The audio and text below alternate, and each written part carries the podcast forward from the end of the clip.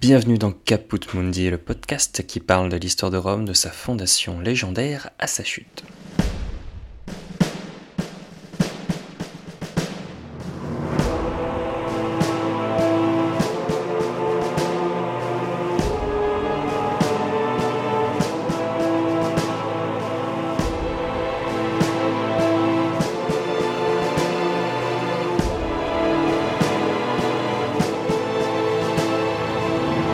Si vous écoutez ce podcast le jour de sa sortie, nous sommes le 21 avril 2021. Vous pourriez aussi dire que nous sommes les Dies Natalis ou les Parilia. Même si ça pourrait paraître savant, vous seriez très bien compris à Rome où l'on célèbre encore de nos jours l'anniversaire de sa fondation par le légendaire Romulus. Aujourd'hui, je vous raconte cette légende à laquelle les Romains accordent leurs origines. Il s'agit d'un mythe, et comme tous les mythes, il existe plusieurs versions qui se côtoient. Pour ma part, j'ai choisi aujourd'hui de vous raconter la version de Tite-Live, un historien romain qui écrit au début du 1er siècle de notre ère. Pour accompagner ce premier pas dans l'histoire de Rome, je vous proposerai à la fin de mon récit une analyse historique. Je vais revenir sur la probable histoire de la fondation de Rome, sur la construction de son mythe fraternel et fratricide. Je vous raconte donc Rémus et Romulus, la fondation mythologique de Rome dans Caput Mundi.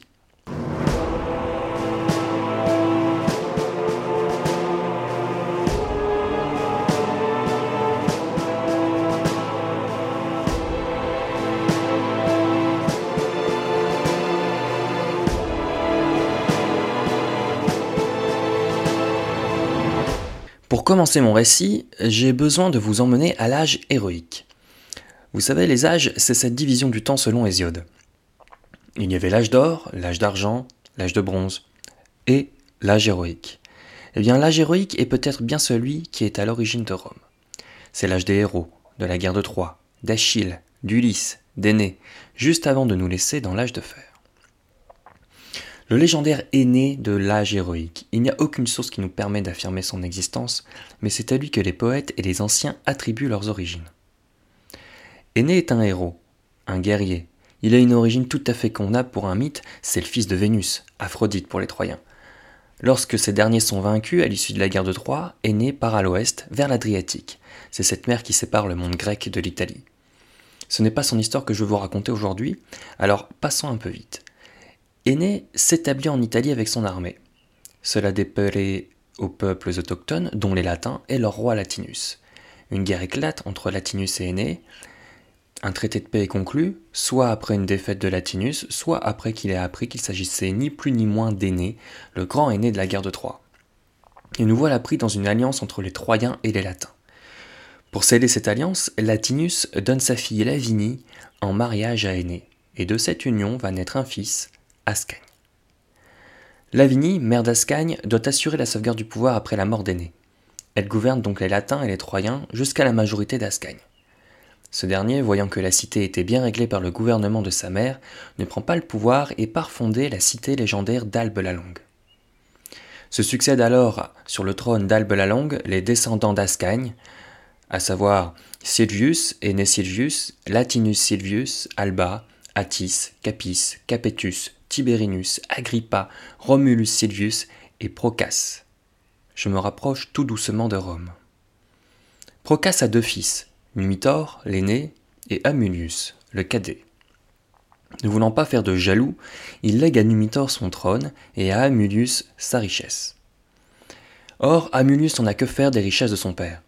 La violence prenant le dessus sur les règles établies, Amulius chasse Numitor du trône d'Albe la Longue. Il fait exiler son frère et tue ses neveux. Seule sa nièce, Rhea Silvia, est épargnée. Elle est faite vestale, c'est-à-dire une prêtresse, condamnée à la chasteté.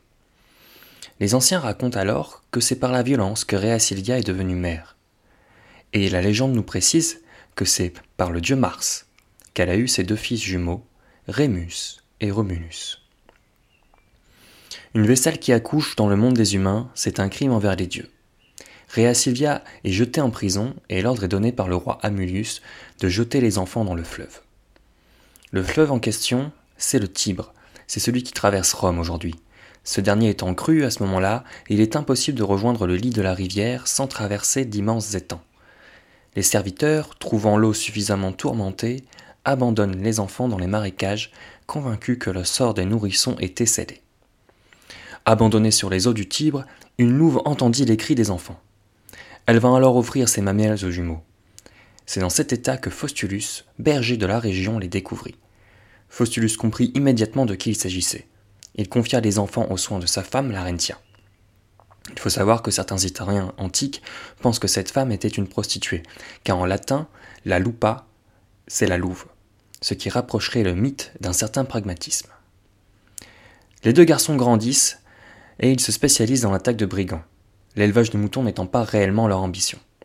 Ils attaquent des brigands chargés de butin afin de le redistribuer aux bergers du coin. Ils forment au fur et à mesure une petite bande prête à en découdre avec les voleurs de toute la région. Lors d'une fête religieuse donnée par les Arcadiens, un peuple de la région, des brigands tendirent une embuscade aux frères jumeaux. Romulus se défend corps et âme et démontre sa puissance et sa valeur au combat. Rémus n'a pas non plus à rougir de ses aptitudes au combat, mais il est fait prisonnier. Rémus est alors emmené auprès du roi Amulus, son grand-oncle. Il est accusé par les brigands de mener des actions armées sur les terres de Numitor, le frère déchu du roi, de piller et de menacer la paix du royaume. Amulius, n'ayant aucune idée d'à qui il avait affaire, livra Rémus à Numitor, dont les terres étaient a priori pillées pour qu'il puisse statuer sur son sort. Paniqué, Faustulus, le père adoptif des jumeaux, avoua à Romulus son ascendance royale. De son côté, Numitor, à qui on avait livré Rémus, est certain de reconnaître ses petits-enfants. Chacun de leur côté, Romulus et le peu d'alliés qu'ils avaient, ainsi que Rémus à la tête des gardes du roi Numitor, fomente contre l'usurpateur Amulius et le tue. Le roi Amulius est mort. Il est considéré comme tyran, c'est-à-dire un roi qui usait de son pouvoir. Numitor révèle la vérité sur son usurpation et récupère le trône d'Albe. Pour les remercier, le roi d'Albe donne aux jumeaux l'autorisation de fonder leur propre cité. Cette cité, sera construite sur le lieu du premier péril de leur enfance, là où ils ont été recueillis par Faustulus. C'est une sacrée décision de fonder une cité. Ce n'est pas seulement construire des cabanes et s'installer, c'est fonder un État, avec une justice, une économie et un gouvernement. Le gouvernement va normalement à la charge de l'aîné, mais ils sont jumeaux. Pour savoir qui des deux frères sera le roi de la nouvelle cité, les dieux parleront. Romulus va sur le mont Palatin, l'une des sept collines de Rome, et Rémus sur l'Aventin, juste en face. Le principe est simple, les frères vont prendre les augures. C'est-à-dire, ils vont observer les oiseaux dans le ciel, car ils sont un lien naturel entre les hommes et les dieux. Et celui qui en voit le plus sera désigné roi par les dieux. Rémus envoie six. C'est le premier à percevoir l'augure. L'annonce est faite publiquement. Romulus envoie douze. Rémus est proclamé roi car il a vu l'augure en premier, et Romulus est quant à lui proclamé roi car il a vu le plus d'oiseaux. Les deux frères commencent donc à ériger une cité l'un contre l'autre. Romulus trace le pomerium, une ligne sacrée délimitant la cité. Rémus s'en moque et saute par-dessus comme une provocation. Rémus venait de compromettre le destin de la cité. En franchissant le pomerium à un endroit non dédié, il venait de rendre les murs de la cité à jamais vulnérables. Une seule solution s'est alors imposée à Romulus, tuer son frère pour conjurer le sort. Ainsi périsse quiconque franchira mes murailles, dit Romulus dans une phrase restée célèbre dans l'histoire, quelques instants après avoir tué Rémus, son frère. Notre histoire ne s'arrête pas là. Romulus est maintenant le maître de la cité. Il en fait une cité pour les oubliés, les esclaves ou les hommes libres qui veulent repartir à zéro. Une cité d'accueil que les voisins voient d'un mauvais œil, comme un repère de bandits et d'hommes sans foi ni loi. La preuve en est que les difficultés arrivent vite pour les premiers Romains qui n'ont pas de femmes pour renouveler leur population. Romulus envoie des ambassades pour trouver des alliances et des mariages. Elles sont toutes refusées. Avec le Sénat que Romulus a composé de 100 membres, une intrigue se trame. C'est décidé. Ils vont organiser des jeux en l'honneur du dieu Cansus, aussi connu sous le nom de Neptune, Poséidon. Malgré la méfiance des peuples, les Sabins viennent profiter des jeux. Les femmes sont alors enlevées et mariées de force aux Romains. La guerre est déclarée, les Sabins sont furieux et ils veulent récupérer leurs sœurs et leurs filles. Les Romains sont prêts à se défendre. Contre toute attente, ce sont les Sabines qui mettent fin au conflit. Elles s'opposent à la guerre. En effet, les sœurs et les filles que les Sabins étaient venus chercher sont maintenant des épouses et des mères. la réconciliation des Romains et des Sabins est donc nécessaire. Il n'est rien dit de plus sur le règne du premier roi de Rome jusqu'au récit de sa mort. Un jour, alors que Romulus passait en revue son armée, le temps tourna à l'orage. La foudre tomba sur le roi et ce dernier disparut, à tout jamais, volatilisé. Romulus était passé de roi à Dieu en un éclair. C'est ainsi que s'achève l'histoire légendaire de Rémus et Romulus, les fondateurs de Rome.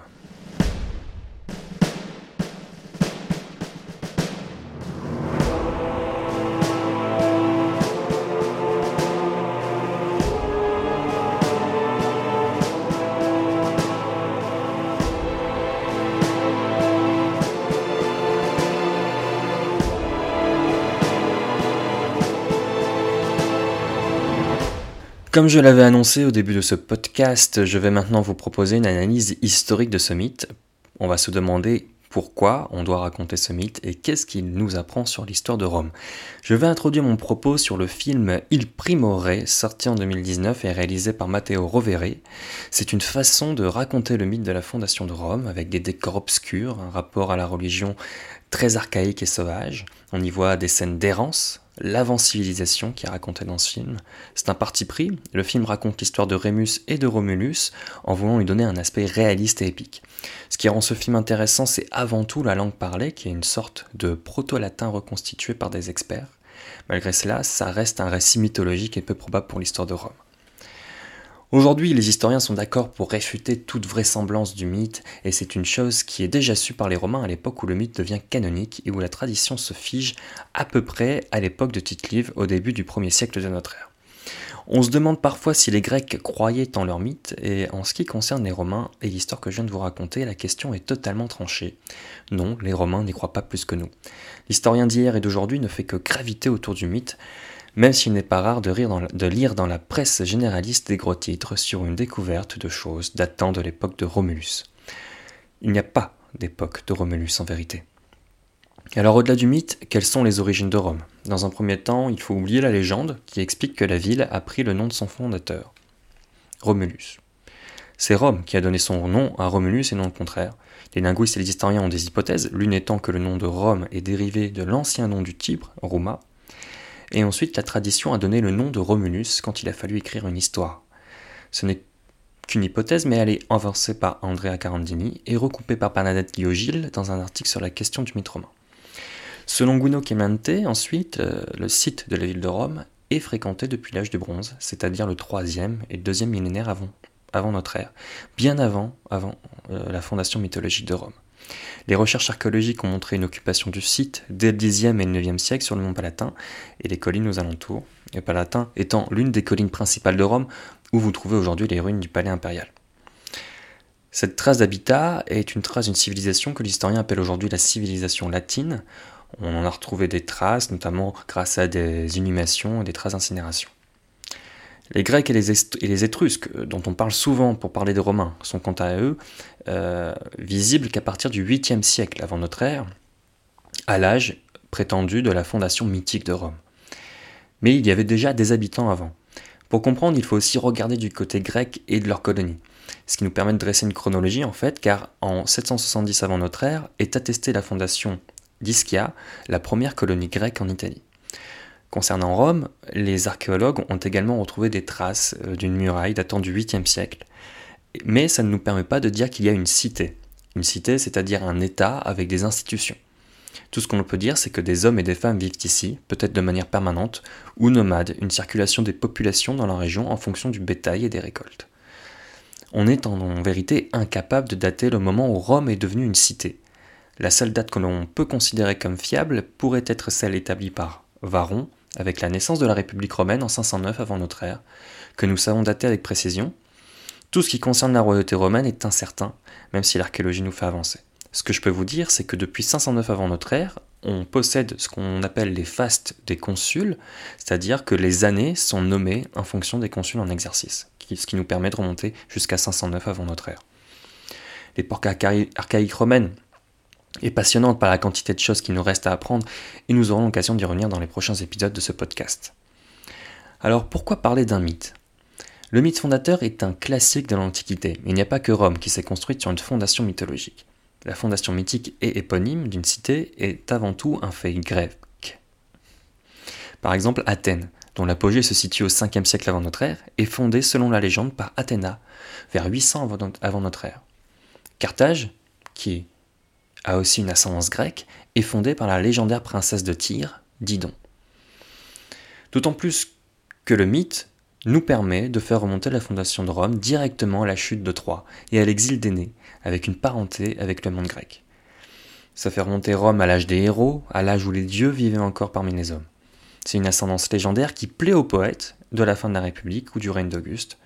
Et c'est d'ailleurs pas par hasard si les traditions de la légende romulienne remontent à cette époque charnière où Auguste est en fait considéré comme le nouveau Romulus, c'est-à-dire le refondateur de Rome, après une période de perdition et de troubles que les Romains cherchent à expliquer et à réparer. Tite-Livre l'explique au début de son œuvre, aux origines de Rome, les Romains s'intéressent surtout à leur actualité, mais cette actualité renvoie toujours à l'identité de la cité. Le mythe de Rémus et Romulus a une portée multiple. C'est d'abord un fratricide, qui est une composante indo-européenne, selon Guido Clemente. On le retrouve par exemple dans la Bible, Abel contre Caïn, euh, c'est aussi un mythe qui permet aux Romains de s'identifier, de se donner une origine lointaine, tout comme la gens des Césars avait une ascendance divine de la part de Vénus, c'est Mars qui est à l'origine du peuple romain, expliquant leur force et leur succès militaire. C'est aussi une doctrine, la nécessité de défendre les murs de Rome, le pomerium. Il est souvent rappelé dans l'histoire de Rome à quel point la provocation de Rémus a été pénalisante pour la cité, et à chaque fois que la cité est mise à mal, on se souvient. Enfin, Romulus a construit une cité pour les exilés. Philippe V de Macédoine aurait dit au IIIe siècle avant notre ère que Rome devait sa force à son ouverture aux autres. Finalement, pourquoi Varron, Tite-Live, Georges Dumézil, John Shai et tous les historiens que j'ai utilisés pour vous raconter et écrire ce podcast parlent du mythe de Rémus et Romulus, alors qu'il est évident, même pour les Romains de l'Antiquité, que ce mythe est infondé historiquement. C'est un mythe qui rassemble et qui n'est pas si incongru que cela. Certaines façons d'écrire le font se rapprocher du vraisemblable qui fera dire aux historiens que les Romains sont des pragmatiques en matière de religion et de mythe. Il s'agit euh, d'un acte central de l'histoire de Rome comme une prédestinée qui, met en garde contre les guerres civiles, entre les partisans, entre euh, les impératores, les assassins de César ou les euh, gardiens de la République, les luttes pour le pouvoir entre les dynasties impériales jusqu'à la division de l'Empire romain. L'histoire des deux frères pose aussi les fondements de la religion des Romains, de la sacralité de l'enceinte jusqu'à la prise des augures. Même s'il est impossible de savoir quand Rome est passée d'une petite bourgade à une cité dotée d'un sénat, d'une communauté de citoyens, d'une armée et d'un service religieux continu, nous savons jusqu'où les Romains attribuaient leurs origines. C'était à Rémus et à Romulus, les fils jumeaux de Mars et de Rhea Silva, une vestale. Pour en savoir plus, je vous encourage vivement à lire Tite Live, de nombreuses éditions existent en français et en bilingue, français-latin. Vous pouvez également le lire gratuitement sur remacle.org. Vous trouverez également d'autres versions du mythe chez les historiens ou chez les poètes anciens, je pense entre autres à Ovide et les Métamorphoses. Vous pouvez également vous appuyer sur les historiens que j'ai cités, Guido Clemente en italien, guide à l'histoire romaine, ainsi que John Scheid, Pouvoir et religion à Rome, qui nous introduit sur Romulus. L'article de Bernadette Liugil, La fondation de Rome, lecture et lecture de la tradition est également une source très intéressante. Je tenais à vous remercier pour votre écoute. N'hésitez pas à suivre le podcast Caput Mundi sur les réseaux sociaux, Instagram, Twitter, Facebook et YouTube.